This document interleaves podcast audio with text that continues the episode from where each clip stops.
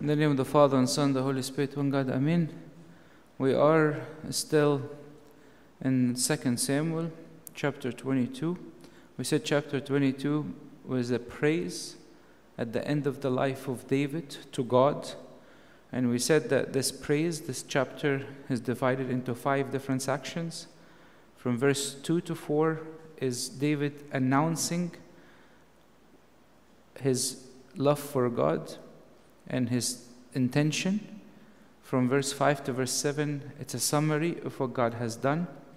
From verse 8 to 31, he's going through some flashbacks of what happened in his life. 32 to 46, he's reporting kind of the conclusion of what God has done. Verse 45 to 50, he makes a vow, he makes a confession, he makes a dedication to God. And verse 51 is praising God. This is basically the breakdown of the structure. We are in verse 36, which is in the part where David the prophet is reporting what God has done in his life. And we said, if you guys remember, we said earlier, are people whom you meet at the end of their life, and what they want to talk a lot about their own accomplishment or what people have not done for them. But some people you meet, and at the end of their life specifically, all what they can talk about is how God got them to that point. How God got them to that point. A lot of times in our life, it's so hard to know God's plan in our life. But at the end of people's life, you can look backwards and you start getting a better look at what God is doing in our life. Sometimes it's not easy to see it forward, but it's much easier to see it backwards. So, verse 36, David the prophet says, You have this, he's reporting what God did with him. He told him, You have also given me the shield of your salvation. Your, your gentleness has made me great. Uh, when we look at the word salvation in the scripture, we always have to remember in the scripture the consequence of sin is always death. So when somebody does something wrong, there's always a punishment. So when David the prophet is saying, You have become my salvation, is that you allowed me or opened for me a way to be delivered from my sin. And in the Old Testament, it was simply going and offering some sort of a sacrifice. In the New Testament, it is a cross. So when he's telling him, You have given me the shield of your salvation, what is the shield of salvation? You have shown me believing in you, the path to faith. God gives each person an opportunity to believe and to walk and to practice. And when you walk and practice, you start having a shield that's called the shield of salvation. I know that I am protected from my own weaknesses because of what God has done for me. And in David, David's life, God has done this in so many different ways. He has sent him Samuel the prophet at the beginning of his life. He had, he had some secret experience with God that nobody knew about. He revealed it when he met Saul and told him, I was able to beat the lion and the bear. He also had a lot of time where he used to praise God and talk to him one on one, and he wrote all these Psalms. David committed sins, and God would send him a prophet to wake him up like Nathan told him, You have sinned. When he is running away, God still showed, showed him that He's taking care of him. So God have given David so many opportunities to believe in Him. And God does the same thing with us. He gives us a lot of opportunities to believe. Do we take the shield of salvation or not? It's available to everybody. And He says, your gentleness made me great. Your gentleness made me great. One of the things that makes us bring the best out of what's inside of us is encouragement. A culture of fear can get some tasks accomplished, but a culture of encouragement can get creativity and people to perform at their best. For what David is telling God, he's telling him, Your, your gentleness has made me great. And because God kept encouraging David, encouraging him, encouraging him. David started to become great. When a, when a little kid, a child who's like high school or college, goes to fight a giant for the first time in his life and defeat him, that's because God has been encouraging David even before that. He sent to him one of the greatest people and anointed him a prophet. In our life, we get a lot of compliments from people. And sometimes people tell us a lot of good things about us. And this could be a sort of one way of God encouraging us. And sometimes we take it and becomes a sort of pride in our life instead of a sort of encouragement in our life. For David the prophet is telling God, your, when, when your, your gentleness made me great, your encouragement pushed me harder. Imagine, you know, you know when somebody gives you a compliment, I'll tell you the worst type of compliment. Somebody gives you a compliment and you have done nothing to earn that compliment. And then part of you wants to believe that you deserve that compliment, even though you have done anything, right? But part of you feel like, yeah, I, I should, yeah, that sounds like reasonable. But in reality, we don't deserve that compliment. The only way we can break that gap is because of the encouragement of God. And that's the way that we should work together. He told him, You enlarged my path under me, my feet did not slip. When David started his relationship with God, God started making him grow in what we call spiritual warfare. So initially, David he fought Goliath and he defeated him. God took care of everything. All what David had to do is overcome his fear. Now he's telling him, You have enlarged my path under me. My feet did not slip. Now, David the prophet is not dealing anymore with an enemy who's clear and God is fighting him and he only has to pray. He's fighting people from his own church, from his own family, who rejected him, who are attacking him, who could break every source of confidence inside his heart. For David, the prophet is telling God, You have enlarged my, you've enlarged my path. What does enlarged my path mean? You've allowed me now to be able to not be in a tight place and I have to run to you, but you have allowed me the experience with my own muscles that you have given me, the muscles you have given me, to face some of those difficult problems. There are some things that are and I'm sorry I'm taking a long time on this, some things you have to understand. There's a distinction between warfare that comes from outside that requires a lot of prayer and requires complete dependence on God, and warfare that comes from inside that in it our personality develops and our skills develop. For here he's telling him, you have enlarged my path. Now, the warfare for me, the, the area for me where I can grow and learn is a big one. So my feet does not, did not slip. Like I got into a big, bigger challenges, but I did not fall because you have given me always a way out. You have allowed me always to find a path forward. And in the spiritual life, the one thing that the devil tries to take away from us is hope. You can sin, and God will forgive you and come back. Everything you can do, there's always a path forward. The one thing that there's no path forward after is losing hope.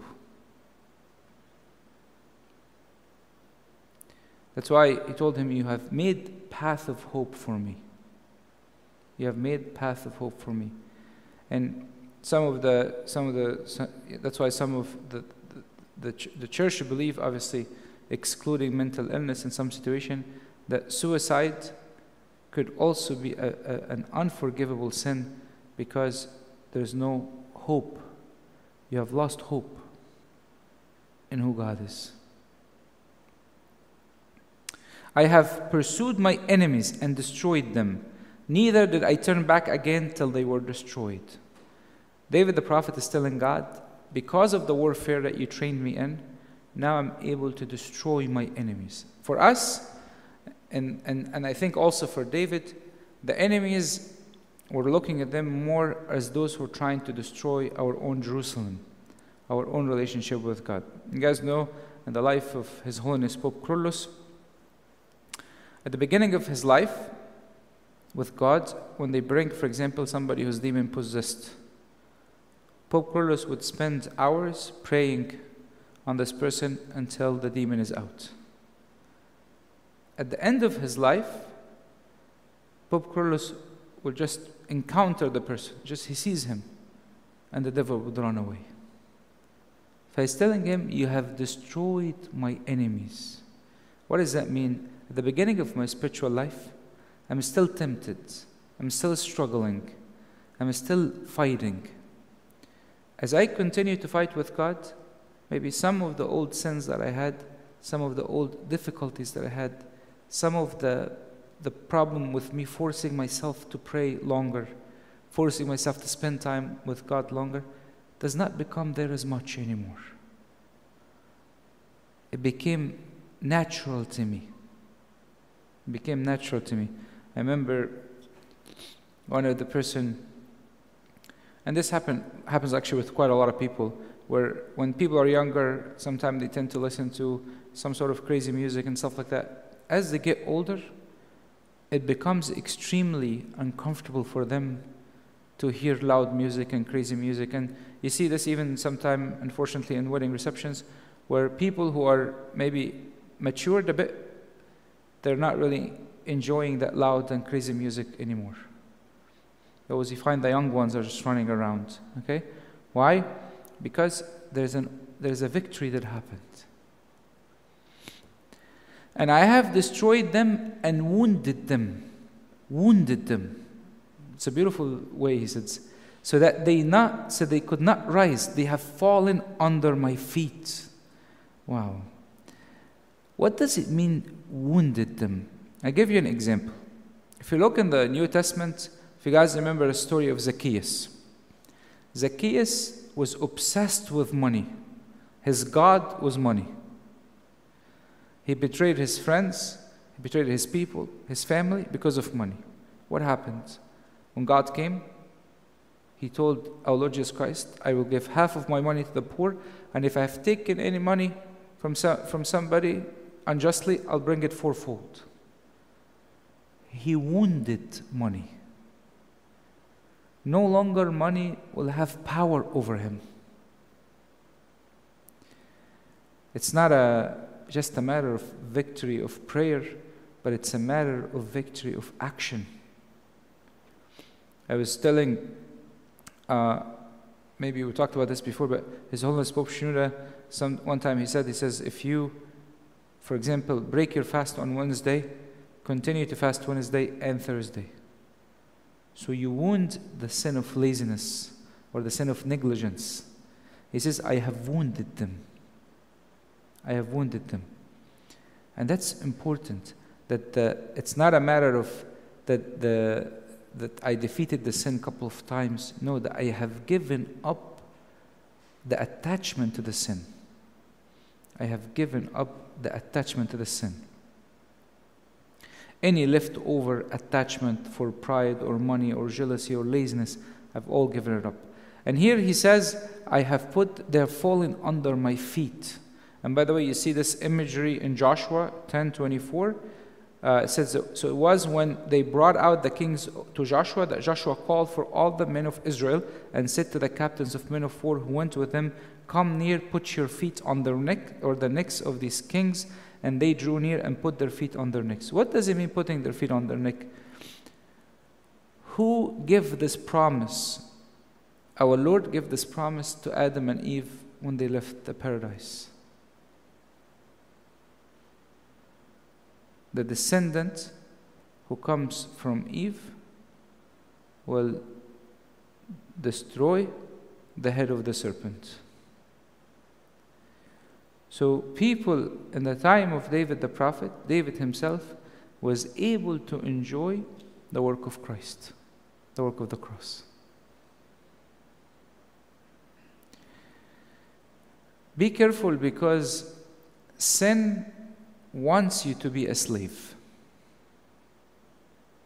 Wants you to be a slave. Some people, when they become so addicted to a certain sin, they're willing to even confess out loud that they worship that sin. They worship this thing that they're falling in love with. And sin wants to put its feet on our necks. And God is saying it's actually quite the opposite. When you wound the sin, you put your feet on it. For you have armed, armed me with the strength for battle, you have subdued under me those who rose against me. You have armed me with strength in battle, you have subdued me under those who rose against me. There's one thing I, I want you guys to keep in mind, and you see this a lot in our spiritual life. We, me and you, we cannot defeat temptation. We cannot defeat it. The only way we can defeat it is when we run to God and He fights for us.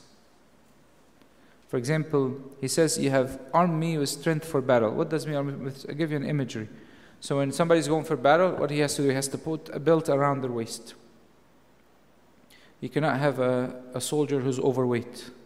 A soldier cannot control his stomach and his eating habits and cannot fast and cannot follow the spiritual work that God wants them to do. He cannot have a soldier who cannot listen to orders in the army and the, the commandments that they're receiving. He cannot have a soldier who does not wake up early and follow the spiritual exercises. He's saying, You have prepared me for battle. God is the one who put the belt around him. He got him ready. He put, woke him up to get him ready. You have this is by the way, David the prophet is giving report. One of the things that you will notice about this report is David is not really talking about a specific instance. He's not saying, You prepare me for battle for this war or that war or this war. He's talking about an overall direction in life where every morning he wakes up and the devil is trying to fight them and he's getting ready for battle. You have also given me the necks of my enemies, so that I destroyed those who hated me. David won the war, but the one who brought the enemy, the necks of the enemies to him, was God Himself. Was God Himself. He does not realize how the enemy fall under his feet. What does that mean? In my life, when I am struggling spiritually and, and growing with God, the mystery of growing with God, I don't know how it happens, but it happens. It happens. And one day I wake up and I see myself, wow, this, this is not me 10 years ago. I don't know how, the, how did I come here, but I came here. So God is the one who brought the enemy under his feet without him knowing how it happened. But he was ready for war. He wakes up every morning ready to fight. God prepared him to be a soldier, but at the end of the day, God is the one who defeated the enemies. They looked, but there was none to save, even to the Lord, but he did not answer them. Obviously, the, the evil powers or the people who are attacking the church, when God is on our side, they cannot approach us. They trusted other gods. They went back to their gods to see if the other gods can help them, but did not get any support. When I tell you something small about this, this is not about worldly victory. This is not about getting promoted at your job. This is not about this is about not being defeated in your spiritual life. This is about making every day count and building the kingdom of God. Having and living the purpose that God intended for us. That's what it is about. The devil tries every day to make us feel hopeless, defeated, makes us feel like life is too, too difficult to go through, makes you feel like, what's the point of today? What's the point of this morning? What have I done extra? What's the next thing that's going to come to make me happy? But God is saying that they, were, they lost this war. Every day, David grew in his relationship with God, grew in becoming a warrior and a victorious person, defeating the enemies. Then I beat them as fine as dust of the earth. I trod them like a dirt in the streets, and I spread them out.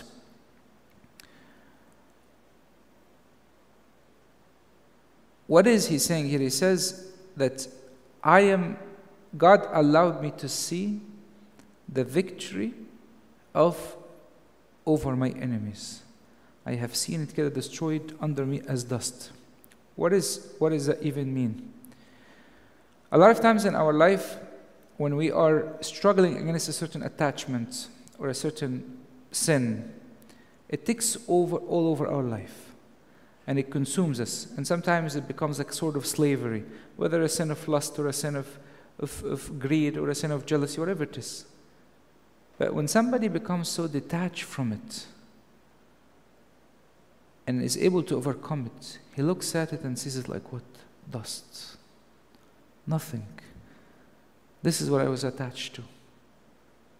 This is what, what, I, what I was obsessed with.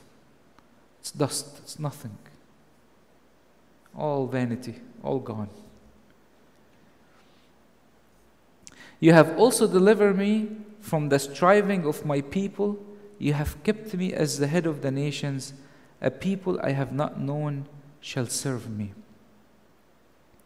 David the prophet is telling God, it's not only you have given me the art of victory over the devil and the art of winning wars and wounding sin and becoming a victorious warrior, you have also delivered me from people who did not like me very much. And you have also given me a role in your salvation plan. You have given me a role in your salvation plan. And you have made people who are foreigner to serve me. You have made people who are servant to serve me. Even in the New Testament, we also see St. Paul talking about people giving him difficult time. In 2 Corinthians 7 5, he says, For indeed, when we came to Macedonia, our bodies had no rest, but we were troubled on every side. Outside were conflicts, and inside were fears. See what St. Paul is saying? Outside were conflicts, and inside were fears. There are issues beyond defeating our temptation and sins, now becomes an issue of strifes And dealing, once you start serving the kingdom of heaven, serving God, there's always issues, there's always politics, there's always people fighting, people disagreeing, people, human fallenness comes in place. It says, even that you have helped me with. You have helped me to overcome the strives. You have also helped me to become part of your salvation plan. He says, I, You have kept me as the head of the nations. By the way, David was not head of the nations. He's just flat out wrong saying that. David was only head of one nation, Israel. But he's speaking with the, with the Spirit on the true King, our Lord Jesus Christ. Speaking with the Spirit for our Lord Jesus Christ. And David did have some foreigners who came and told him, We want to serve you. He says, The foreigners submitted to me as soon as they hear, they obey me. Obviously, this is very unusual because Israel, we said, was a very small nation. I was telling some people uh, uh, yesterday that um, there's like a small YouTube video of Abuna Fanus Anba Bola in the monastery in Egypt, where he, he was known to be a very holy man and he used to see visions and he was a, some people would call him a mystic. So they had people actually, a lot of people would come from all over the world to come to this man and be in his room so they can pray with him in his presence. His room was not the cleanest. He was not known for his hygiene. Every, every place in that, everything in that place is not really attractive. Every earthly sense was not really attractive. But people came from all over the world just to find a holy man that they could benefit from. The foreigners fade away and come frightened from their hideouts. Obviously, in the time of, of, of Israel, uh, in the time of David, and even the time of Solomon later on, we'll see that a lot of foreigners came to a small nation like Israel. When they saw David, they told him, We want to have peace with you. We want to have peace with, peace with you. And this was an, actually a promise that God gave Moses in Deuteronomy 33 29. He says, Your enemies shall submit to you, shall come submissive to you, having seen the God of Israel at work. They know they have to submit. When the world sees God working in his people, and his people are who they need to be, people come submitting to God, and they come closer to God and the people of God become, become light to the world. From verse 47 to 50, David is making a vow. And it's very important when we are walking with God that sometimes I'm clear on what I want to offer to God or who God is to me because that will at least give me a sense of how much I am willing to sacrifice and how much I have seen what God has done in my life. You see, people, for example, I had a couple whom, for their wedding, for example, they said, We want to take the money that we would spend on the centerpiece to help parents who wants to adopt children. And they were asking me, Where can we find a good organization to donate to? It's a vow to God for the beginning of their life. He says, The Lord lives. The Lord lives. God exists. That's a big, that's in itself is the corner store of everything. Because if I believe God exists, my life is transformed only based on that concept. God exists. Blessed be my rock. Let God be exalted, the rock of my salvation. We talked a lot about the rock last time, but I want to give you a small glimpse of something else. If you guys remember 1 Samuel chapter 2, we had Hannah, the mother of Samuel. She offered a praise to God. See what she said? I'm going to read it quickly to you. It says, No one is holy like you, the Lord for there is none besides you, nor is there any rock like our God. Talk no more so very proudly. Let no arrogance come from your youth. Let the Lord, for the Lord is the God of knowledge, and by him actions are weighed. Why am I telling you this? Because I don't want you, when you read the, see David vowing and praising God, you might feel, well, God done so much in his life. He's a king and that our Lord is coming from his seed. A woman like Hannah the prophetess, all what she had was that she gave a birth to a child like Samuel. And she prayed from her heart. she uttered the same words. She uttered the same words. She said, The Lord is my rock. I don't need to be the next King David in a worldly sense. I need to be having and sharing the same spirit that Hannah and David shared. Same victories they have shared. That's what I need. He said, It is God who avenges me and subdues the people under me. When we say the Lord avenges, it means the Lord loves justice. And every person who tried to fight the people of God, God will revenge against them. And we see this in the book of Revelation. It says, The, the righteous will cry to the Lord and tell him, Until when, O Lord? Until when are you going to take the justice for our spirits, for our souls? But I just want to re emphasize this idea. In Ephesians 6 2, we, we as Christians will only have one sort of enemy. It says, For we do not wrestle against flesh and blood, but against principalities, against powers, against the rulers of darkness of this age, against spiritual host of wickedness in the heavenly places. So our only war is with the evil powers. And God will avenge us from the evil power. And by the way, when we say God avenges us, it does not only mean the second coming, it means today. God can free me today from my sin. God can break the chains and the bonds of the sins I have. Yes, I do need to run to Him and to ask Him for His help. He delivered me from my enemies. You also lift me up above those who rise against me. You have delivered me from violent men. You have delivered me from my enemies. You have lifted me above those who rise against me. You have delivered me from violent men.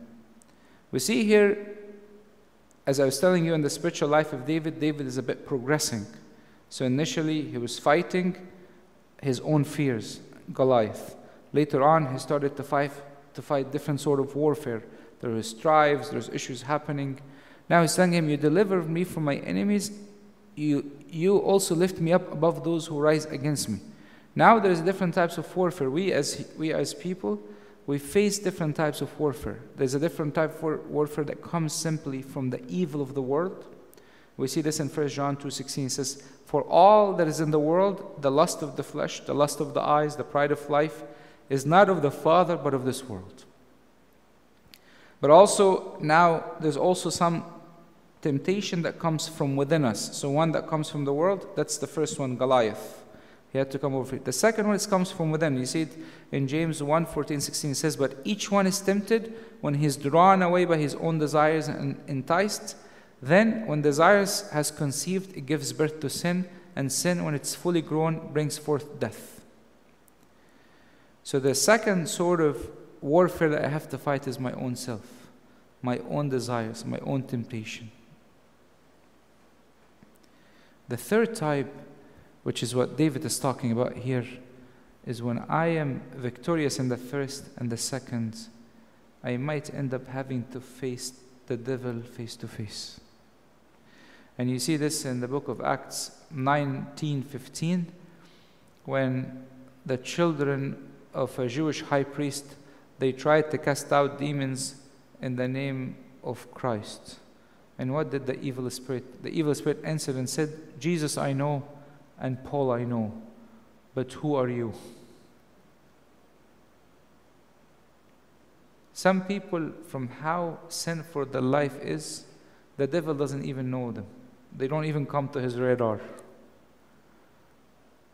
Because the temptation in the world and the temptation in the self has overcome come them so much that they really have no, um, the, the devil doesn't need to tempt them personally. We have seen this with the life of Saint Anthony, where the devil appeared to him and he actually physically tried to beat him. We've seen this in the life of Tamav Irini, when the devil would appear to her as an actual snake and a scorpion, and, and she would have to fight him. He says, He delivered me from my enemies. A spiritual warfare requires a lot of victories, requires victories over the world, over myself, and over the enemy face to face. Therefore, this is the vow that David is prophet, uh, David is making. I will give thanks to you, O Lord, among the Gentiles, and sing praises to your name. Look at this verse. This is so beautiful. It says, Therefore, this is David vowing, I will give thanks to you, O Lord, among the Gentiles, and sing praises to your name. David told God, God, look, I want to make a promise that all what I want to do all my life is to thank you and to praise you. Where do you want to praise him? Among the Gentiles, which is also very silly because David doesn't really hang out with Gentiles very much. Why don't you say in the temple? Look now, fast forward, fast forward 2,000 years later. Well, sorry, a thousand years later, in the times of Paul. Paul in Romans 15, 8 to 9. Listen to this carefully. He says, Now I say that Jesus Christ has come, a servant to circumcision for the truth of God, to confirm the promises made to the fathers. Listen, and that the Gentiles might glorify God for his mercy, as it's written. This is Paul referring. For this reason I will confess to you among the Gentiles, and I'll sing your names. Can you imagine? The vow that David made continued on until Paul came and said, Now, today, we will praise God among the Gentiles. Dream big, because our dreams for the kingdom, if it doesn't happen in our life, it will continue to happen for the generations to come. For the generations to come. David the prophet, when he said this, he was at the end of his life. He had no way of, of physically predicting that he would talk to the Gentiles or preach among them or praise God among the Gentiles. But God looked at a genuine prayer, a genuine vow, God who is above all time, and he made it fulfilled when Paul went to preach to Rome uh, in the Roman Empire, the biggest city of the world, the biggest empire of the world. Now they are praising the Lord, the, the God.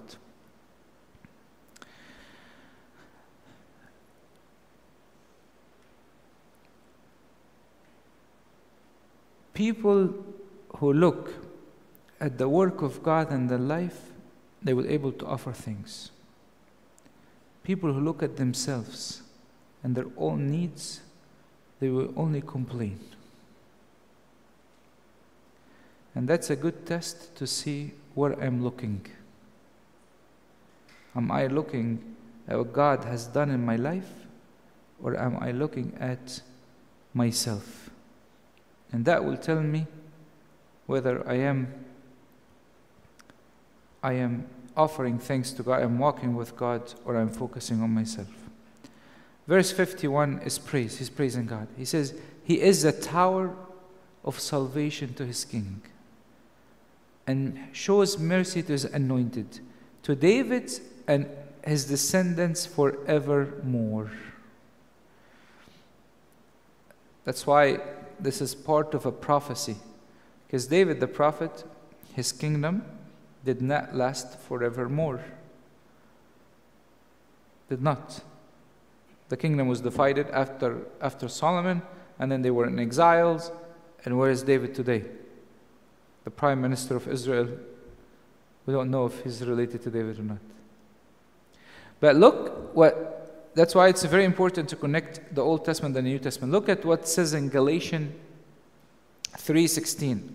Look what it says. It says, Now to Abraham and his seed were the promises made. And God made a promise to Abraham and his seed. And St. Paul says he does not say, and to the seeds, plural, as, as of many, but as of one and to your seed who is Christ.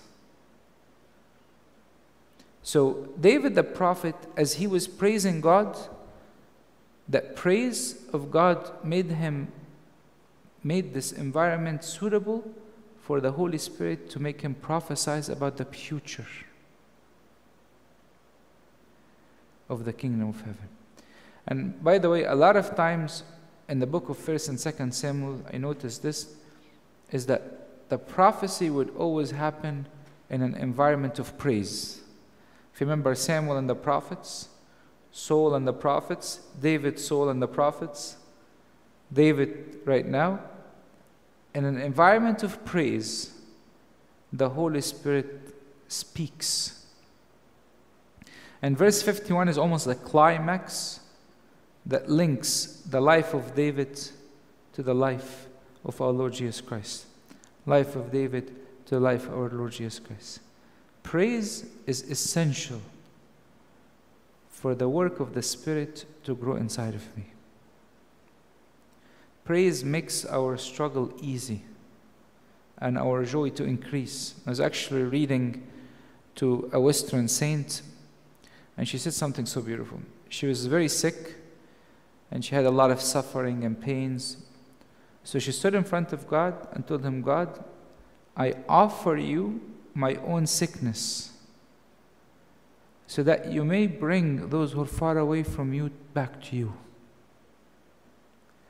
I offer the sickness, the suffering for every person who's, who's suffering from addiction, for every person who, who is far away from your church. Praise makes me كده ايه be in the bosom of God. Praise is the environment where the Holy Spirit speaks. I don't know, I haven't seen it yet, where you find somebody complaining and all of a sudden he's prophesying or the Holy Spirit speaking on their behalf. This is what the David the prophet is doing. Chapter 23, um, we call it David Last Words. We're not going to go through it today. We just want to give you a bit of, um, of a bit of background. There is a difference between David talking about the work of God in his life, but then chapter 23 is more like a bit more of a wisdom that he's giving to people coming after him. And then, chapter 23, we'll talk a little bit about the soldiers that David kept around him, which is quite, quite beautiful uh, uh, soldiers around him. We'll talk about them in details. And then, chapter 24, we'll conclude with an event. And then, God willing, we'll conclude 2 Samuel. And glory be to God forever and ever. Amen.